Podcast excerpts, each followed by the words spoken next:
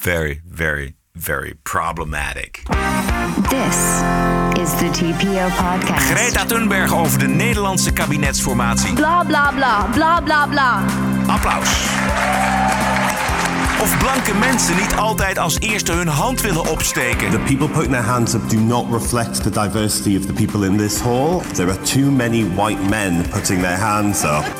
En linksactivist Russell Brand snoept van de rode pillen. Flabbergasted and startled by these revelations that Russiagate was a democratic conspiracy. Aflevering 288. Ranting and Reason. Bert Brussen. Roderick Phalo. This is the award-winning TPO podcast. Goedemorgen Bert.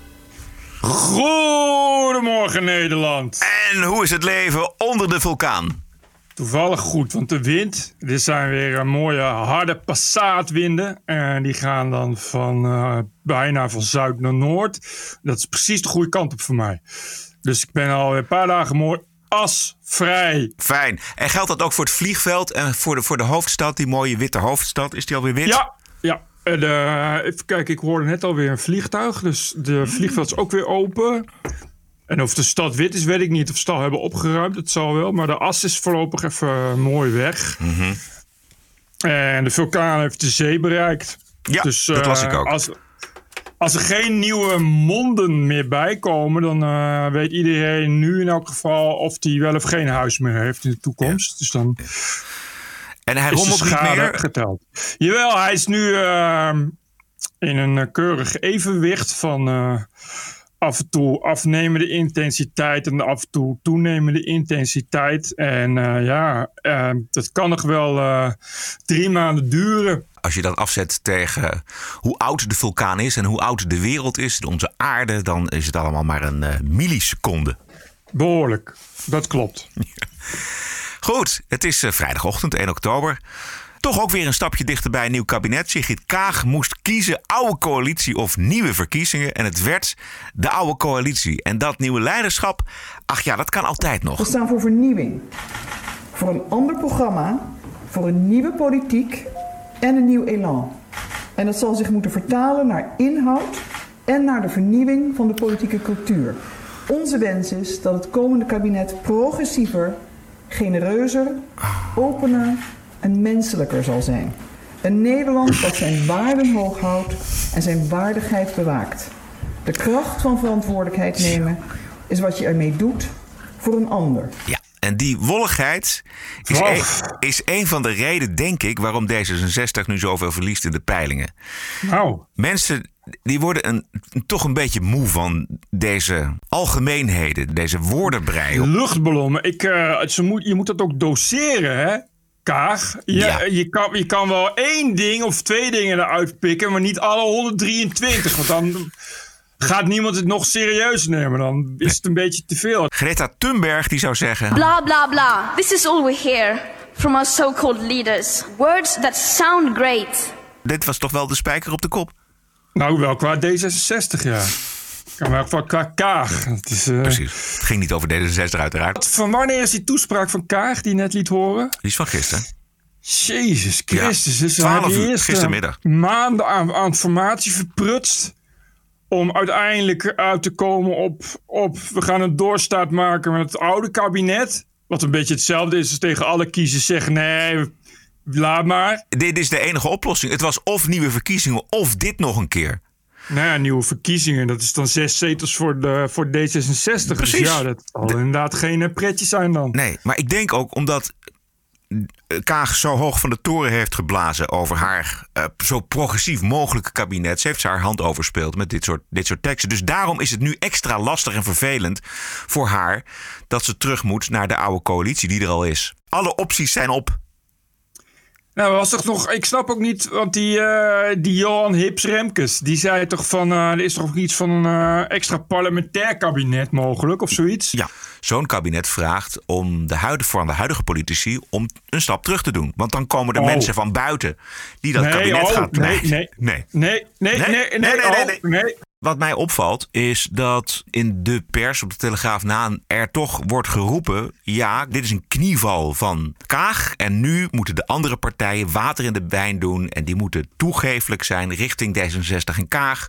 om dat kabinet in het landsbelang voor elkaar te krijgen. Ferry Mingelen bijvoorbeeld, oud-parlementair verslaggever in Den Haag. Ferry Mingelen. En die zei, ja, men kan er geringschattend over doen...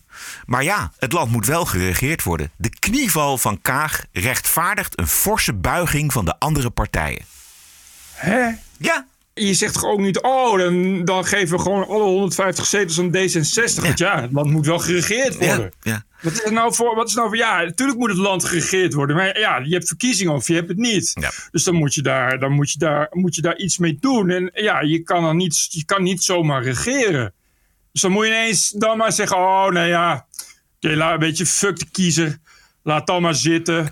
De verkiezingen was een ruk naar rechts. Laten we daar duidelijk over zijn. De rechtse partijen van ja 21 tot PVV tot BBB... die hebben gewonnen. Ja. Maar ja, dat zijn partijen waar de middenpartijen niet mee willen regeren. Althans in ieder geval niet de PVV. Dus die staat buitenspel. En dan krijg je dus deze 6 maanden gedoe in het midden. En een Kaag die hoog van de toren blaast en zegt... we moeten een zo progressief mogelijk kabinet. Zullen we het even hebben over die spin, die smerige spin, keurige D66. Schrok er niet voor terug om hun onvrede over de gesprekken met formateur Remkes te spelen via... de smerigste spin in jaren op het Binnenhof. Namelijk dat Remkes warrig was en alcohol had genuttigd. En ook al was dat zo, en het was ook zo... 2 borrels, 1 voor en 1 na diner, had Remkes gezegd... dan laat je dat niet vallen bij 4 journalisten. Sjoerd Sjoerdsma en de hoofdvoorlichter van D66, Daan Bonenkamp... lekken via meerdere media. Dat klopt. En het opzettelijk beschadigen van... de man die een opdracht van de volksvertegenwoordiging partijen bij elkaar moet brengen... die misschien een kabinet zullen formeren. Als de egootjes het een beetje willen. Ja, dit is Sjoerd Sjoerdsma ten voeten uit. Laten we even luisteren wat Remkes er zelf over zegt... op de persconferentie van gisteren. Ik bedoel, ik ben niet van suiker. Dus dat heeft wat mij betreft het proces niet beïnvloed. Want ik ben wel gewend dat er heel veel flauwekul wordt verteld. Maar vraagt u mij niet naar een wat meer algemene... beoordeling van dit soort praktijken. Ik bedoel, dat is een praktijk die gericht is op het kapot maken en niet op het heel maken. Dus de komende weken als die inhoudelijke gesprekken starten, dan moet dat ook stoppen? Wat mij betreft wel. Nou, succes dan. Maar dit soort Kaag-campagneleiders op de achtergrond. Het is al de 2e keer dat Kaag door haar naaste medewerkers... in een toch wel lastig pakket wordt gebracht. Want de eerste keer was de schoollezing... die op het laatste moment nog wat stevige sneren naar Rutte kreeg. Dankzij aanpassingen door een aantal medewerkers. Je vraagt je af wat de strategie is. Zijn ze losgeslagen? Deze gasten zijn vooral bezig met beeldvorming. En die denken... als we een goed stuk in de Volkskrant krijgen... een sympathiek stuk over Kaag in NRC Handelsblad... dat helpt ons in de formatie. Ja, ik weet het ook niet. Ik snap het ook niet. Je gaat inderdaad toch afvragen van... ja, zijn ze niet gewoon aan het doorslaan? Of hebben ze er echt over nagedacht dat hier toch nog iets achter zit? Want ik vind het moeilijk om te zeggen van... ja, want wat kan er nog achter zitten? Ja, precies. Dat is ook mijn... Hoe kun je... dat je spint tegen Rutte en tegen andere partijen... dat is all in the game. Maar dat je dus bij 4 journalisten... dropt dat Remkes warrig was in het laatste gesprek... en dat het erop leek dat hij gedronken had... dat is een doelbewuste actie tegen de formateur. Wat wil je daarmee bereiken? Misschien hebben ze geprobeerd dat te lekken... en is het gewoon misgegaan. Ze hadden dat natuurlijk anders bedacht. Ze hadden natuurlijk bedacht, als we dat goed lekken... dan komt de rol op gang dat Remkes dronken was. Mm-hmm. En dan? Maar dan kun je nog zeggen van ja... die beoordeling van Remkes, die klopt niet. Maar dan moet je het wel goed lekken, dat werkt niet. Dus je zegt, hallo, ik ben Sjoerd Sjoerdsma... ik kom even vertellen dat Remkes dronken was. Dan zegt iedereen, hé, maar je bent Sjoerd Sjoerdsma van het campagneteam van Kaag. Oké, maar laten we even doorgaan op deze gedachte. Dus dat inderdaad het doel is, want dat is het meest logische... dat je Remkes wil beschadigen en dat Remkes als gevolg daarvan... soepeler omgaat met D66 in de formatiegesprekken. Alsof dat helpt. Hè? Dat zou dan het logische doel zijn van deze spin. Maar ja, wat... Ja, nee, dat weet ik dus ook. Dat weet ik dus ook niet. Dat snap ik dus ook niet. Misschien, het zal toch te maken hebben met de eindeloze behoefte bij D66... wat je net ook al zei, om beeldvorming. En dus dat is niet per se winst voor de formatie... en niet per se een formatiestrategie... maar wel winst voor de beeldvorming. Voor de D66-stemmers en leden... voordat je bij de volgende verkiezingen weet... hoe het beeld er bij D66 voor staat. Ja, ja. En nu is dat een beetje mislukt... want nu ben je een achterbakse dolksteker... die probeert zijn eigen moeder nog te verkopen. Dat is misschien een minder handig beeld... Maar het idee was dan, denk ik, dat je van al die partijen de schade iets kan terugdraaien... door te zeggen, ja, maar goed, die informateur die deugt niet. Ik denk dat het inderdaad dat we het in die richting moeten zoeken. Want bovendien, die informateurs van de VVD. Ja. Dat scheelt natuurlijk ook. Als hij van D66 was, hadden ze dat nooit zo gelekt. Nee, zeker niet, zeker niet. Misschien is het grote plan, maar dit weten we niet, hier zijn geen bewijzen voor. Maar dit zou kunnen dat het grote plan is... dat uiteindelijk D66 wel gokt op nieuwe verkiezingen. En dat ze zeggen, ja, eigenlijk, kijk nou eens eventjes. Tegen de klippen op hebben wij geprobeerd... in het landsbelang tot een kabinet te komen. Kijk maar, Remkes was dronken, werkte niet goed mee. We zijn afgestapt van Partij van de Arbeid GroenLinks, ons ideaal... Aan ons heeft het niet gelegen. En met die gedachte, aan ons heeft het niet gelegen... gaan we de verkiezingen in en gaan we Kaag premier maken. Ja, maar precies dit. Als ik de Nederlandse borger ging schrijven... met D66 in de hoofdrol, zou ik dit erin schrijven. Ja. Wij hebben tenminste alles geprobeerd. Wij hebben alles geprobeerd. Ook gegeven, zelfs weer de hartelijk... de verloren zo'n ChristenUnie opnieuw in onze armen gesloten. En we zijn gewoon kapot gemaakt... door iemand van de VVD die we ook niet wilden. Precies, wij zijn de enige partij die verantwoordelijkheid hebben genomen. Kijk wie deugt. Juist. D66. Helemaal op de voeten. En ook, kijk, D66 zelf zou nooit drank gebruiken of drugs. Nooit. Nee. Moet ik even lekken. Dat Sjoerd Sjoerdsma zit stiekem thuis aan de crack. Maar nee, ik heb dat gehoord hoor. Dat heb ik gelekt. Maar als hij thuis komt, gaat hij even... soms gaat hij naar de wc. Chinezen, ja. En hij heeft hij in de wasbak met tapes en een crackpijpje. En dan gaat hij snel even wat crack roken. Maar dat heb ik heb daar geen bewijs van, maar dat lek ik dan nu zo even. Maar dat is... En soms zeggen mensen ook bij hem thuis... Wow, dat blijft die shoot lang op de wc. En dan komt hij terug en dan zit zijn bril een beetje scheef. En dan heeft hij ineens een glimlach en humor. Dat heeft Sjoerd nooit. Ik lek dit gewoon hoor. Ik bedoel, het is niet dat ik daarbij was. Maar ik lek het wel even. Ja. Ik denk dat ze helemaal de weg kwijt zijn. Onder invloed van crack of niet. Maar ze zijn echt helemaal de weg kwijt. En de reden om dat te denken is dat... zelfs een D66-dino als Tom de Graaf... commentaar levert op Twitter over deze gang van zaken. En twittert diep treurig.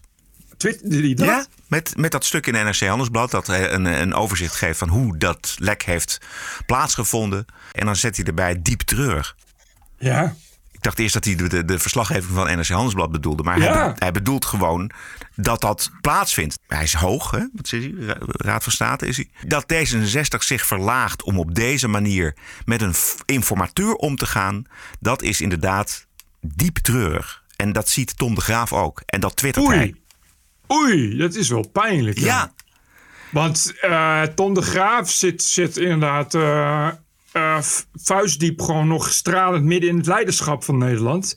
En dat is dus geen wiegel of zo. Nee. Het is niet iemand die al helemaal aan de zijlijn staat en gepensioneerd is. Nee. Het is iemand die gewoon geldt als actief D66-icoon. Ja.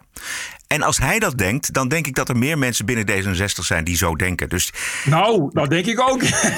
Daar ben ik ook bang voor. Dus deze vier spindokters... met aan het hoofd Sjoerd Sjoerdsma... die hebben een hele slechte beurt gemaakt voor de eigen partij. Ja. Dat die spin in hun gezicht terugslaat... en heel slecht is voor Kaag. En er blijft van het keurige imago van deze partij... helemaal niets over op deze manier.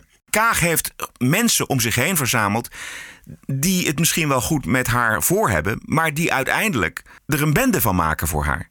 Dat geeft haar volgens mij ook een onzeker gevoel. Want wat krijgen we nou? Ik moet straks met die Remkes weer aan tafel. Wat is dat voor onzin?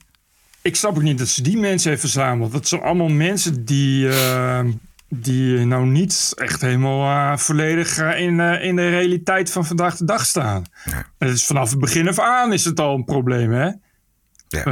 Het begon al met de Kaag op sneakers. en dat soort onzin. En die documentaire op de VPRO was nou ook niet echt een succes, hè, achteraf.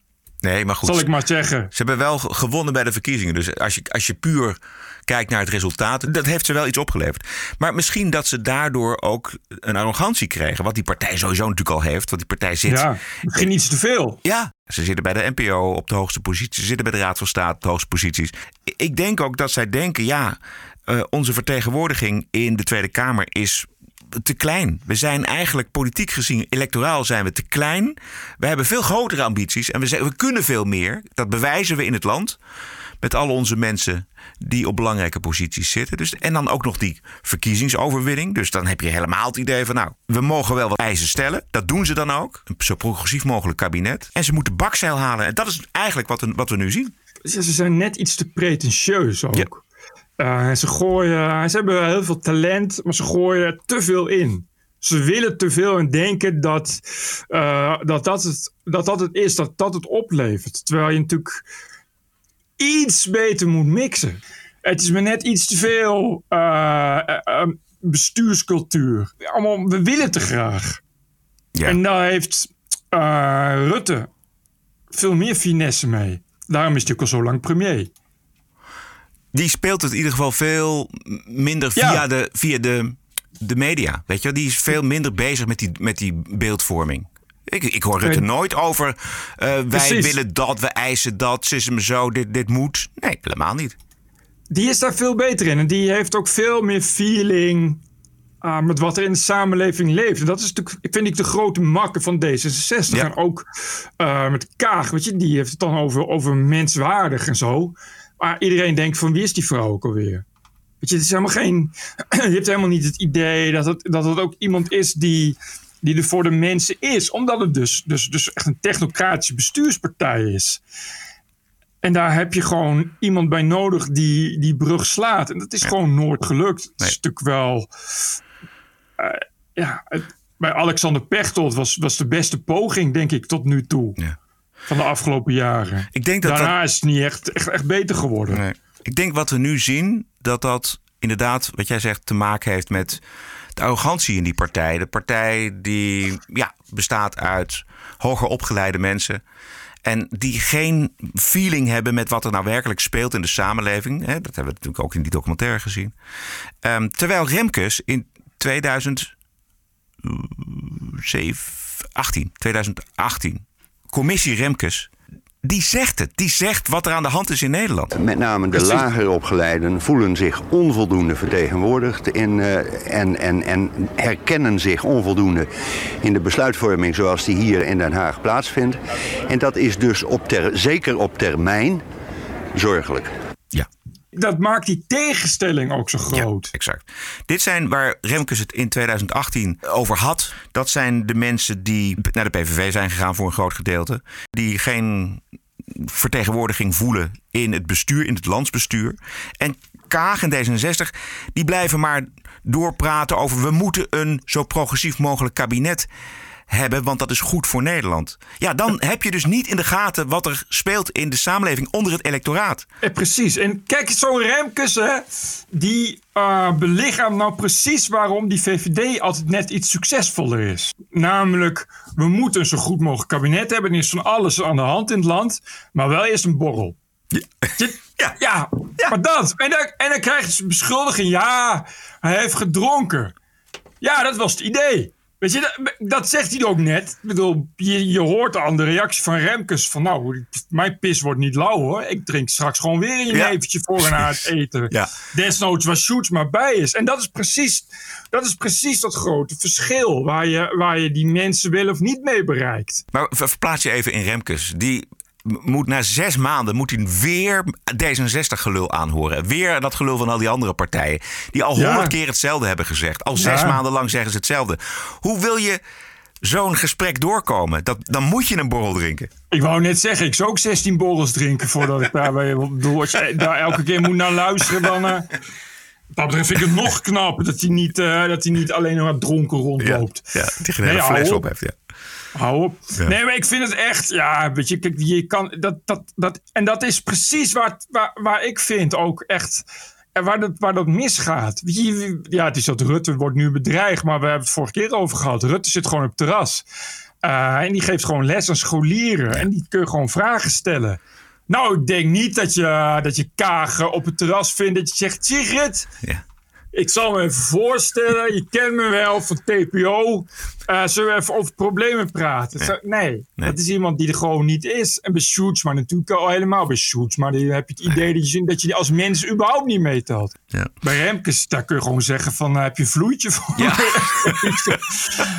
Waar ik 2 vloeitjes, ja, precies. Ja, nou, had je dat gewoon uit zijn borstzak, weet je, dat idee, ja. Ik bedoel, dat is het verschil, hè. Dat is het verschil. En dat is ook het verschil in verkiezingswinst. En dat is ook waarom, als je zegt van waarom wint die VVD steeds...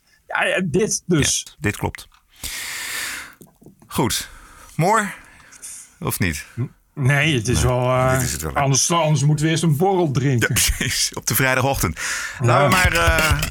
gaan we ook in. I was offended and I have rights. TPO podcast. You're an adult. Grow up. Deal with it. I don't care. Hoogste tijd voor het nieuws uit de open inrichting in de Wokweek. Rel rond het nieuwe alcoholbeleid, nu we het daar toch over hebben, van de Universiteit van Amsterdam. Kop, alcohol past niet op een inclusieve universiteit. Citaat, de UvA voert een actief diversiteitsbeleid en wil een diverse en inclusieve studie- en werkomgeving zijn.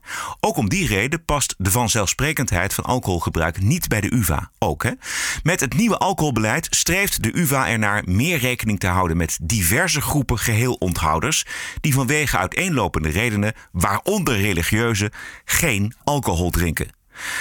Daar werd dus lekker over getwitterd op woensdag, donderdag... Rectificatie. Ja, er was... Ja, oh, sorry. En rectificatie is... In een eerdere versie van dit nieuwsbericht stond dat alcoholgebruik niet past op een inclusieve universiteit.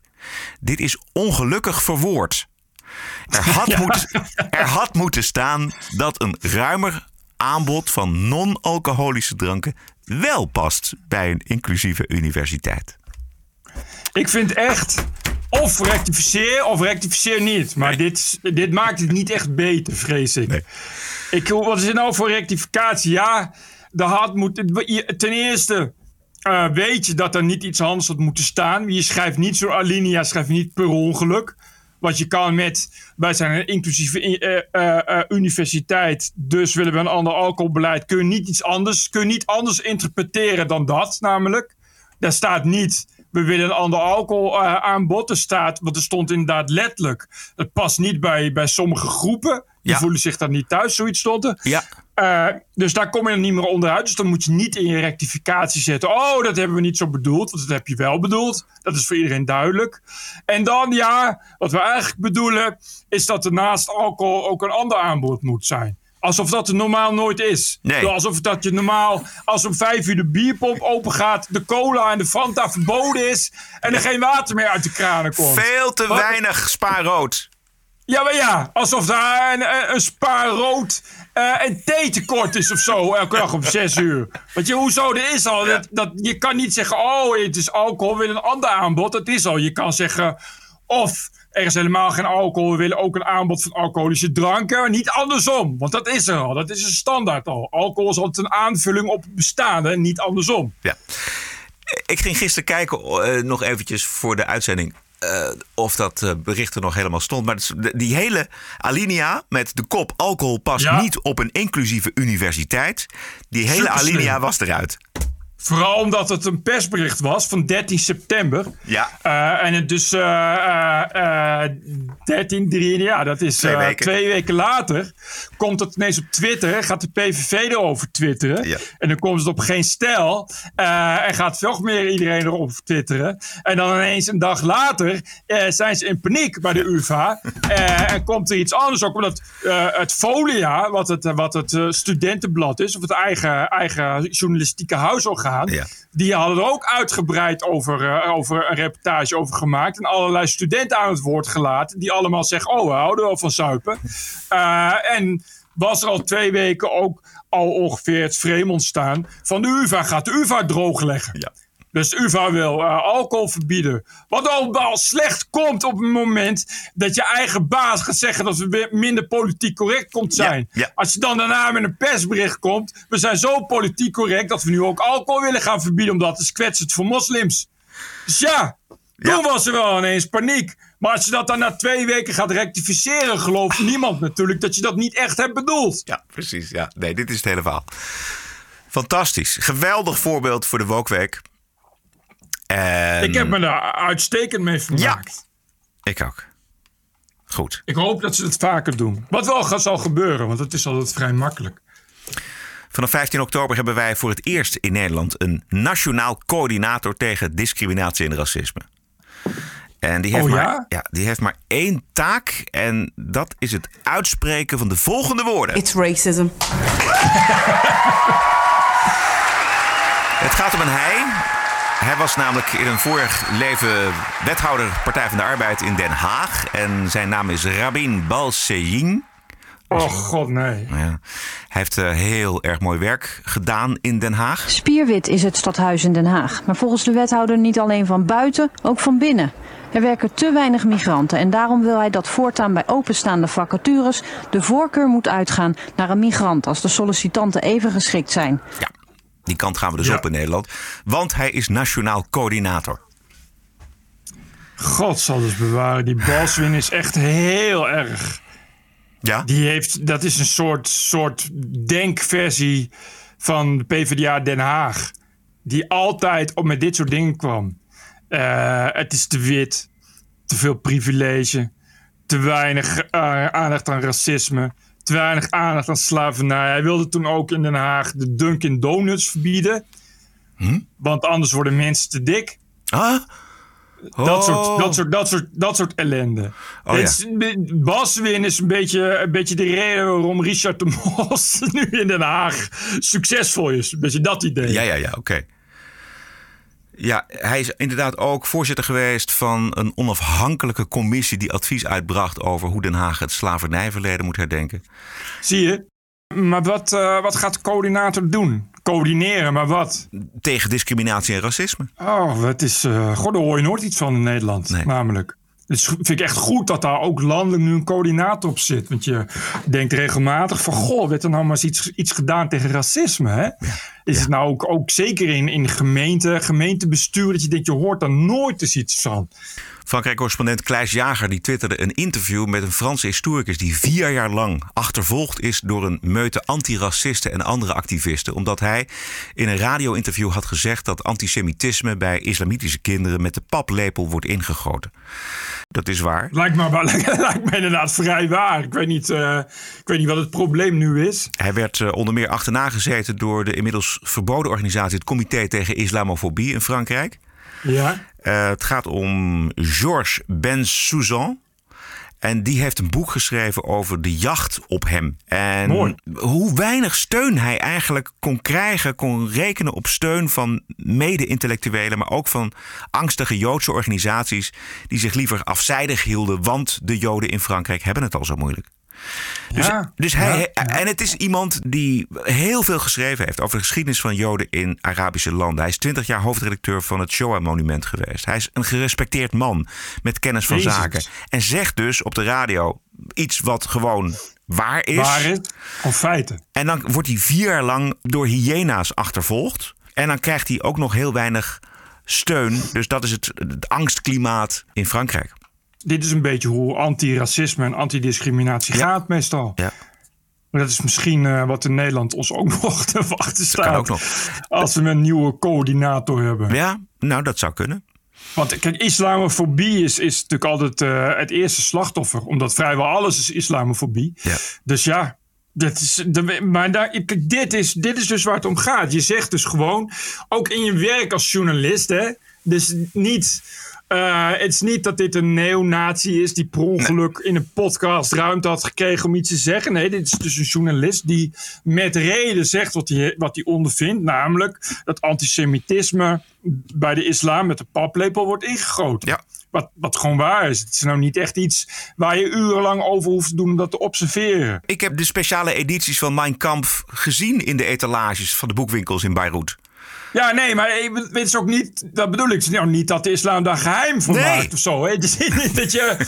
Als je naar Saoedi-Arabië gaat... dat je aan de gemiddelde baard op straat vraagt... wat vind je van Joden? Dat er dan een genuanceerd antwoord komt of zo. Nee. Dus dat is niet... En dan zeggen dat dus, maar dus in de hoedanigheid als journalist. Dus gaat in de hoedanigheid als onderzoeker en nota bene. Hij zal zelf Jood zijn, anders was hij niet 20 jaar lang woordvoerder van het Shoah-monument. Dat je zegt van, nou ja, kijk, als het gaat over antisemitisme en het gevaar daarover, dan heb je dus bijvoorbeeld de islam. Daar is antisemitisme nog steeds springlevend. En dan er komt er dus een anti-islamofobie-beweging. Wat dus een dubbel op niets is. Een soort van anti-sneeuw is wit beweging is dat. Die komt dan alles wat waar is, komen ze zeggen... nee, mag je niet zeggen. Waarom niet? Omdat het waar is. Nee, omdat je het niet mag zeggen. Maar waarom dan niet? Want het is toch gewoon waar? Ja, maar dat zal wel. Elke keer als je het zegt, is dat kwetsend. Ja, omdat het waar is. Nee, omdat het kwetsend is. We willen sommige dingen die waar zijn, zijn gewoon kwetsend. En daarom mogen ze niet meer zijn. Ja, maar ja, elke keer valt de sneeuw en elke keer ziet iedereen dat het wit is. Oké, maar dan houden we op met zeggen dat sneeuw wit is. Volgende keer zeggen we alleen nog maar er valt sneeuw. Ja, maar het is nog steeds zo dat iedereen zegt het is wit, niet rood. Je kijkt naar buiten en denkt, tering, wat is het wit buiten? Niet, goh, wat is het mooi groen buiten. Oké, maar dan mag je dat niet meer zeggen, want dat is kwetsend voor sneeuw. En zo gaat dat dus. Dat is anti-islamofobiebeweging. En dan net zo lang... zeg je dat tot die mensen zeggen... oké, maar omdat je het nu niet ophoudt met zeggen... worden we gewoon agressief. En gaan we ervoor zorgen dat je je mond wel houdt. Ook al is het waar. Net zo lang tot iedereen denkt... er is iets mis met die islamofobiebeweging. Het lijkt verdacht veel op... dat ze tegen de waarheid en de vrijheid van meningsuiting zijn. Ja, en dan word je verboden. Omdat Macron zegt... we gaan radicale islamitische bewegingen en andere bewegingen... die radicaal islamitisch gedachtegoed mogelijk maken, gaan we verbieden. Ja, en dan kom je dus daaruit. Waarom? Omdat ze de vrijheid onmogelijk maken. Omdat ze ervoor zorgen dat er een klimaat ontstaat... waarin journalisten worden bedreigd als ze gewoon de waarheid zeggen. Voor wie het Frans beheerst, het boek heet Un exil français. Een Frans ballingschap. En de schrijver is dus Georges Bensoussan. Oh ja. Ja? Vandaag bestaat de Volkskrant 100 jaar. Vandaag precies 1 oktober. Het blad werd dus 100 jaar, de krant werd 100 jaar geleden opgericht... als katholiek volksdagblad voor de katholieke arbeiders. Ter gelegenheid daarvan was er een speciale editie vandaag van de Volkskrant... en er waren er podcasts met redacteuren, columnisten... de hoofdredacteur van de Volkskrant, Pieter Klok. Ja, de Kamer van Klok. De Kamer van Klok. En het aardige was dat het gisteren volgens mij ging het over... hoe woke is de Volkskrant? Het ging eerst natuurlijk heel lang over wat woke is... en of het wel terecht is, dus over de definitie. Dus dat schoot allemaal niet op, maar gelukkig zat... Ja, maar Esma Linneman zat er ook. Ja, maar die viel me nog wel mee. Ik vond Loes Rijmer ingewikkelder. Ja, die is ook heel erg. En wie er ook zat was buitenlandredacteur en columnist Arie Elshout. Die staat denk ik wat dichter bij ons. Fragment over het gebruik van wit als vervanging voor blank. En we horen als eerste columnist Arie Elshout. Ik ben geen voorstander van wit. Omdat ik wit, vind ik, dat is een anglicisme, Amerikanisme... dat met drogredenen, jij citeerde me nog op dat punt... met drogredenen wordt gerechtvaardigd. Ja. Want er wordt er vaak gezegd, wit, ja, als je blank zegt... dat veronderstelt een bepaald soort zuiverheid, een bepaald soort superioriteit. En dat willen we niet meer. Maar dan denk ik, ja, dan zoek ik wit op in Van Dalen. En wit is de kleur der onschuld. Mm. En dat heeft eigenlijk eenzelfde soort connotatie. Daar plaats je je ook mee boven de anderen. Dat, er in ieder geval dat je in ieder geval tot de onschuldige behoort. Dan denk ik van, ja, waarom zou je de blank niet kunnen handhaven? Blank heb ik het in mijn geval over mezelf. Waarom zou ik mezelf geen blank kunnen noemen? En toen, maar ik gebruikte dat en toen stuurde ik naar de redactie het mailtje van... jongens, niet blank in wit veranderen. Ik vind bovendien ook spuuglelijk. Alsof mensen door een bus met talkpoeder zijn heen gehaald. Het is, ik heb er een heel raar beeld bij iedere keer. Als ik lees het heel letterlijk. Ja. Maar blank is natuurlijk ook niet echt de kleur van onze huid. Maar dat is in ieder geval volgens mij iets meer gerechtvaardigd dan wit. Want dat zijn we eigenlijk nooit helemaal. Maar goed, en toen kreeg ik toch wel op een gegeven moment een chef van een redactie aan de lijn met zijn adjudanten van ja, Arie, wil je niet toch wit schrijven? Ik zeg, nou, nee, ik heb daar redenen voor om dat niet te doen. Bovendien was het nog onder de tijd van Philippe. En die had daar geen keuze in gemaakt. Ik weet niet, volgens mij is dat nog steeds zo... dat je nog steeds zelf mag bepalen wat je doet. Als columnist wel, als verslaggever moet je gewoon toch wit gebruiken. Ja, nou, daar ben ik tegen. Want ik heb geen zin om iets wat op drogredenen gebaseerd is... om dat over te nemen. Daar verzet ik me dat tegen. Daar ben ik heel eigenwijs in. Alleen ben ik dan van de school... waarom zou je het niet doen? Het is nou helemaal zo dat we Nederlandse onderdrukking achter de rug hebben... en dus een bevolkingsgroep die eist terecht zijn recht en zijn vrijheid op. Nou, die vindt het fijn dat we in het vervolg op deze manier erover praten. En denk, dan doen we dat toch gewoon. Is dat zo? Ja, precies. Is dat zo? Dat is dan ook helemaal niet zo. Want dat is een lange serie geweest met gekleurde mensen in de Volkskrant, in het magazine. Daar wordt die vraag ook aan gesteld. En er zijn heel veel mensen van kleur die zeggen... ja, het maakt niet zoveel uit. En er is ook nog een groot gedeelte die zegt... nee, blank is prima.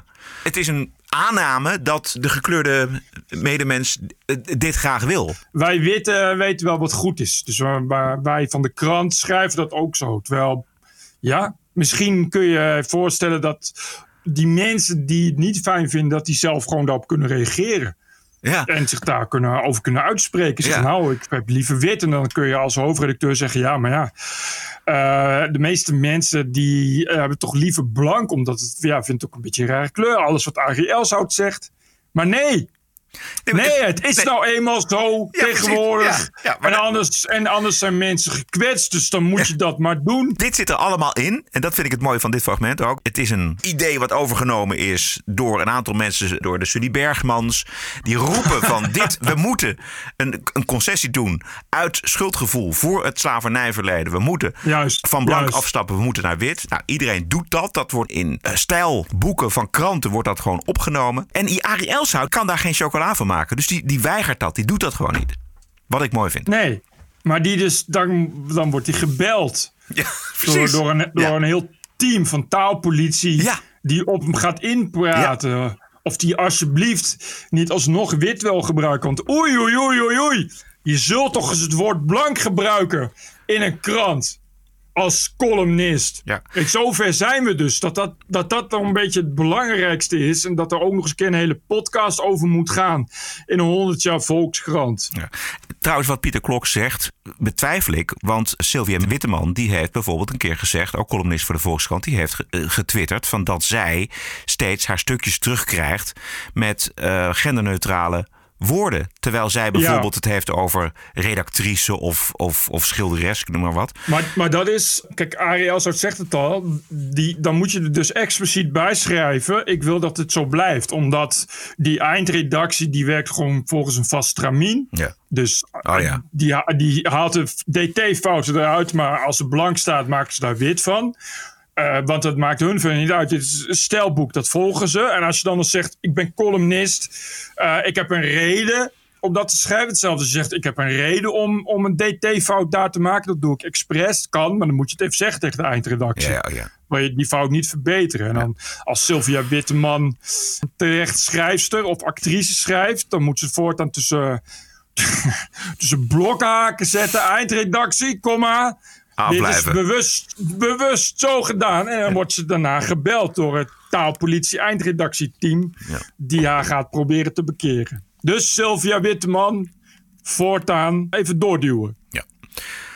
Pieter Klok is wel een echte hoofdredacteur... want hij probeert alles in evenwicht te houden. Op een gegeven moment Dan gaat het ook over of we niet te snel gaan met woke, weet je wel. Of er niet te veel gepusht wordt. En dan zegt hij, ja, je moet echt op de rem staan. Omdat als je iedereen mee wil nemen, dan moet je heel erg het tempo ook in de gaten houden van veranderingen. Dat zou je niet zeggen als je de Volkskrant leest. Zeker niet op zaterdag. Nee, maar precies. Dit is weer interessant, omdat wij als buitenstaanders kijken naar die krant. Ja, maar stel je voor, dus zelfs Pieter Klok staat nog op de rem. Dus pak een gemiddelde Volkskrant op zaterdag en lees dat door. En dat is zo woke dat je daar inderdaad helemaal wit van wegtrekt. Dus dan is het wit wel helemaal echt terecht op zijn plaats.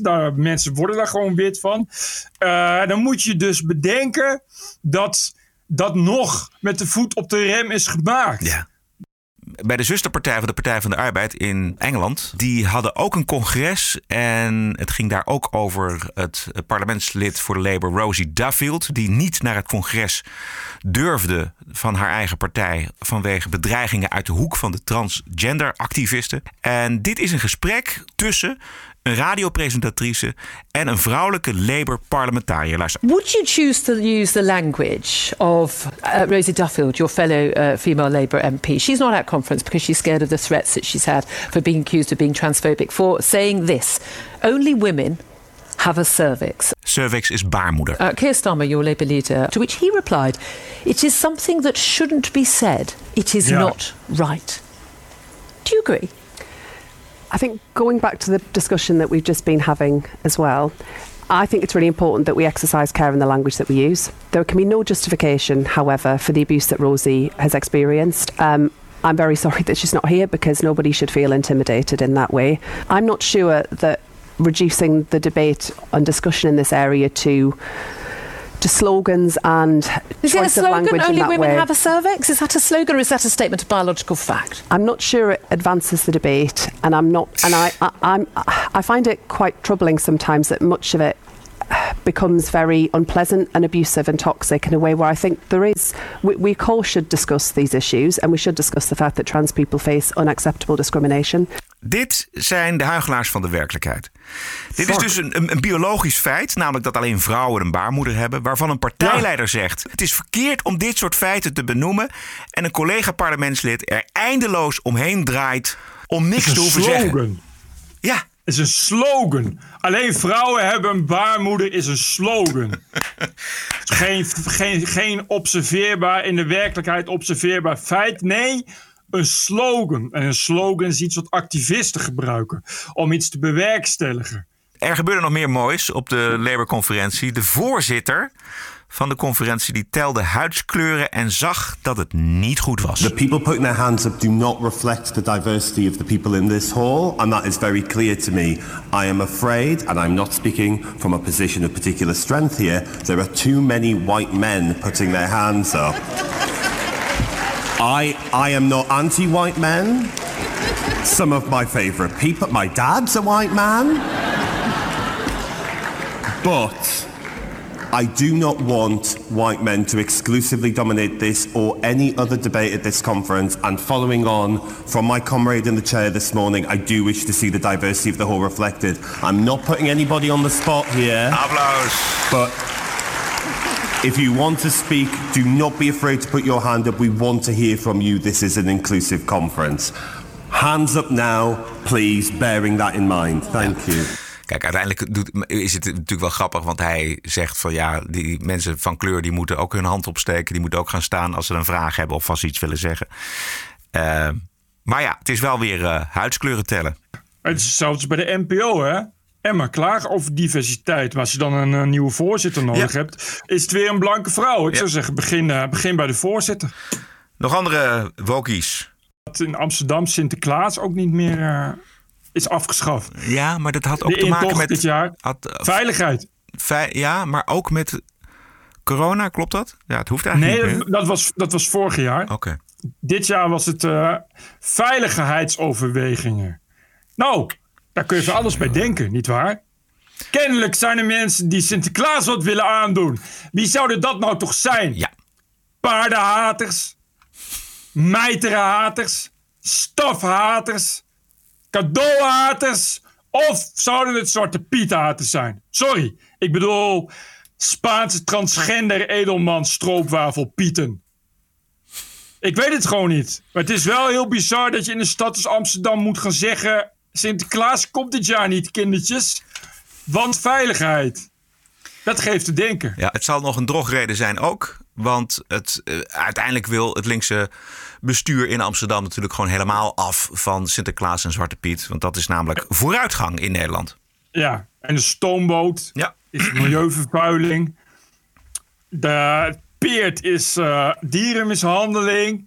Sowieso cadeautjes uitdelen kan echt niet. Dat is kapitalisme. Bovendien levert dat ongelijkheid op. Want iedereen wil een cadeautje. En een blanke man met een baard. What a woke week it was. This is the TPO podcast. En als u denkt, waar doen ze het allemaal van? Dit is de TPO podcast. Een eigenzinnige kijk op het nieuws en de nieuwsmedia. 2 keer per week, elke dinsdag en elke vrijdag. 100% onafhankelijk, want zonder reclame en zonder een cent subsidie. The award-winning TPO podcast. Wat is het jou waard? €1 per aflevering, €104 per jaar of kies zelf een bedrag. Waardeer en doneer op tpo.nl/podcast. De TPO podcast. Wat is het je waard? TPO podcast. Ladies and gentlemen, the president-elect of the United States. This is CNN breaking news. We have never, ever, ever, ever failed in America. It's an incredible way of putting it. Telling the truth matters. It's an incredible way of putting it. This is a Russian intelligence disinformation campaign. Why isn't Joe Biden angrier about all of this? How stupid can you be? This is a classic example of the right-wing media machine. It just lacks credibility. Go ahead. De hoorzitting in de Amerikaanse Senaat over de dramatische terugtrekking van het Amerikaanse leger uit Afghanistan is boeiend. Zoals al door militaire adviseur van Joe Biden is gezegd, Biden heeft het advies van de legertop genegeerd om een kleine troepenmacht in Afghanistan te houden. Het had moeten gaan om zo'n 2.500 militairen die zo de snelle ineenstorting van het Afghaanse leger hadden kunnen voorkomen. Generaal Mark Milley tijdens het verhoor. We should keep a steady state of 2,500 and it could bounce up to 3,500, maybe something like that, in order to move toward a negotiated gated solution. Did you ever present that assessment personally to President Biden? I don't discuss exactly what my conversations are with the sitting president in the Oval Office, but I can tell you what my personal opinion was, and I'm always candid. Their input was received by the president and considered by the president. So it's clear there, Morgan, that these top military officials did not want to withdraw from Afghanistan. They wanted to leave 2,500 troops, and that's what they told President Biden. Biden gewoon knetterhard tegen het advies van zijn hoogste militairen, deze generalen. En zeggen van, nou weet je wat, ik weet het beter. Dat Afghaanse leger, dat zou daarna wel gewoon in elkaar gestort zijn. Uit de Netflix documentaire waar we het afgelopen maandag over hadden, blijkt ook wat een totaal debiel leger dat was. Ja, klopt. Soort daar komen de schutters aan. Allemaal analfabeet. Allemaal knetterstoned van de heroïne. Corrupt tot op het bot. Ja. En in het geheel niet klaar voor het gevecht. Dus dat was sowieso in elkaar gestort. Miljarden en nog eens miljarden werden er tegenaan gegooid om daar een beetje een leger van te maken. En dat leidde ook tot de aanschaf van een volkomen verkeerd legertenue. We being the US military decided to provide camouflage uniforms to the Afghan army. We allowed the general in charge of the Afghan military to pick the design of the camouflage uniform. He liked a design which is called, I think, forest green. Problem is, less than 4% of Afghanistan is forest. Secondly, he picked a design out of a book that the U.S. military doesn't own the pattern. We have to pay extra to somebody else for the pattern. So we bought and paid for, and I think it's like 30-40% above what a normal uniform would cost. We bought the wrong uniform at higher costs for the Afghan military. Yeah. Het is ook, als je ze wapens geeft, verkopen ze die gewoon door. Ja. Want ja, wat moet je met wapens als je er ook geld aan kan verdienen? Juist. Dat was een beetje de staat van het Afghaanse leger. Ja, verkeerde camouflage en veel te duur. Miljarden en miljarden. Ja. Op kosten van belastingbetalers. Juist, precies, ja. Verschrikkelijk. Maar goed, met een Biden kom je er ook niet ongeschonden uit. Maar als Trump het had gedaan, dan was het ineens de schuld van Rusland. Ja. En nu heeft Biden het gedaan en dan hoor je dus niks. En dat vind ik gewoon raar. Ja, nou, is niet raar. Een beetje pest zou je dan ook bovenop duiken. Ja. Van wat is er aan de hand? Hoe kan Biden zo groot falen? Hoe kan het dat militaire adviseurs, al die adviezen zo in de wind worden geslagen met deze desastreuze gevolgen? Ja. Maar goed, Biden is de president van de woke-redactie van de New York Times. En van al die andere progressieve nieuwskanalen, CNN, maar MSNBC. Dan is het goed. This is the TPO podcast. De Britse komiek linksactivistische tv-persoonlijkheid Russell Brand, die komt met een voor hem opvallend statement dat Russiagate, de zogenaamde samenzwering van Trump met de Russen, eigenlijk een samenzwering is geweest van Hillary Clinton en de Democraten. The world moves so fast there's almost no time for history. It seems like years ago that we were hearing that Trump was colluding with Russia, that he wouldn't have won the election without Russia, that his whole presidency was a kind of Putin plot. Well, there's now serious evidence that it was the Clinton campaign and Hillary Clinton acolytes that were directly involved in the generation of what has proven to be a conspiracy. Untrue. Think about how much media you watched. Me, a person who I would think, broadly speaking, is from the left, a liberal, certainly not a Trump-supporting Republican, with respect to those of you that are, I find myself in awe, gobsmacked, flabbergasted and startled by these revelations that Russiagate was a democratic conspiracy. Ja, als zelfs Russell Brand dit nou al vindt, dan kun je eigenlijk niet zoveel meer. Dan zit er niets anders op dan dat al die mensen dit gaan toegeven. Ja. Wat is nu de insteek van het onderzoek? Waar die Russell Brand zich op baseert zijn stukken van Glenn Greenwald, die daarover gepubliceerd heeft deze week. Het gaat om het gedrag van die advocaten en de nauwe banden die zij had met Hillary Clinton. En Clinton daar ook over heeft gesproken en gesuggereerd dat er dus een samenzwering was tussen Trump en Poetin. En zij heeft dat gedaan op het moment dat zij onder vuur lag over die gelekte e-mails, weet je wel? Dat was, ja, precies. Dat was het grote probleem voor haar. Ik ben de harde bewijzen voor dit verhaal nog niet tegengekomen. Maar Glenn Greenwald is ervan overtuigd. En dat is eigenlijk waar Russell Brand op reageert. Ja, precies. Ik had het even zo gemist. God, dat kon er wel eens een heel ander verhaal worden. Hè? Ja. Niet alleen dat er helemaal geen bewijs is voor collusion, maar dat het gewoon verzonnen is door de Democraten. Ja. Dat ze dat bewust erin hebben gebracht. En dan ga je ook afvragen in hoeverre daar überhaupt de Russen daar iets mee te maken hebben. Want dat is precies zo bij Facebook, dat het allemaal is gedaan door nepnieuws en door de Russen. En daar heb ik ook sinds het begin af aan, geloof ik, er ook geen kont van. Nee. Dat ik denk van ja, weet je, volgens mij kun je niet verkiezingen sturen door af en toe wat Facebook-postjes te plaatsen. Nee, precies. Dus dat is ook nooit onderzocht. Het is nooit onderzocht wat het effect geweest is van die bots. Van die paar bots, zeker als je vergelijkt met al het internetverkeer, waren maar een paar van die Russische bots die dan berichten de wereld instuurden. Maar het effect daarvan is nooit onderzocht. Precies, hoe groot is die impact? Het is alles gedaan. Het is een hele grote trollenfabriek en Rusland heeft alles op alles gezet om via Facebook Trump te laten winnen en dat is gelukt. En volgens mij is het zo, ik geloof graag dat er allemaal bots met Russische IP-adressen waren. Maar het lijkt mij dat er inderdaad voldoende Russen zijn die daar de hele dag mee bezig zijn. Zoals ook voldoende Amerikanen zijn die daar de hele dag mee bezig zijn. Right. Weet je, het is iets wat standaard gebeurt. Maar volgens mij is die impact gewoon nul. Nou ja, misschien niet nul, maar veel kleiner dan de Amerikaanse media en de Democraten dat hebben willen laten geloven. Ik heb echt dat voor elke bot die probeerde mensen over te halen Republikeinen te stemmen, was er waarschijnlijk wel een bot die mensen overhaalt Democraten te stemmen. Weet je, dat idee? Ja, exact. Ja. En dat is allemaal heel erg toegespitst op Facebook. Zo van, het is echt, Facebook heeft ervoor gezorgd dat Trump heeft gewonnen en dat is ook nog eens een keer de schuld van de Russen. Ja. En dat hele narratief begint toch wel heel erg in duigen te vallen inmiddels. Ja. Nu weet Russell Brand het ook. Ja, dus, Dan zit er niet zoveel mee anders op dat iedereen dat moet gaan toegeven. Nog eventjes over de Dutch Podcast Awards 2021. Tot en met 10 oktober kan er gestemd worden Op ons. Jouw favoriete podcast is genomineerd in de categorie Nieuws en Opinie. En die podcast awards die willen wij uiteraard winnen. Ook als verjaardagscadeau voor Bert en mijzelf. De uitreiking is namelijk op 28 oktober. En Bert en ik zijn op 29 oktober jarig. Bert wordt 46 en ik word 57. Ga dus naar podcastawards.nl en stem op ons. En als je die klus geklaard hebt, ga dan naar tpopodcast.nl en houd ons in leven met een donatie. Schrijven, kort en bondig, kan ook nog info@tpo.nl.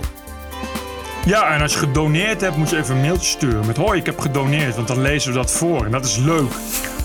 Precies. U vindt ons onder meer op Spotify, Apple Podcast, iTunes en natuurlijk tpopodcast.nl. We danken iedereen voor de ondersteuning van ook deze aflevering 288. Ook de mensen die dat anoniem doen, via bijvoorbeeld Patreon. Waarderen en doneren heel graag dus op tpopodcast.nl. En we zijn terug aanstaande dinsdag. Stay cool. Tot dinsdag 5 oktober. Tot dan. TPO Podcast. Bert Brussen, Roderick Balo. Ranting and Reason.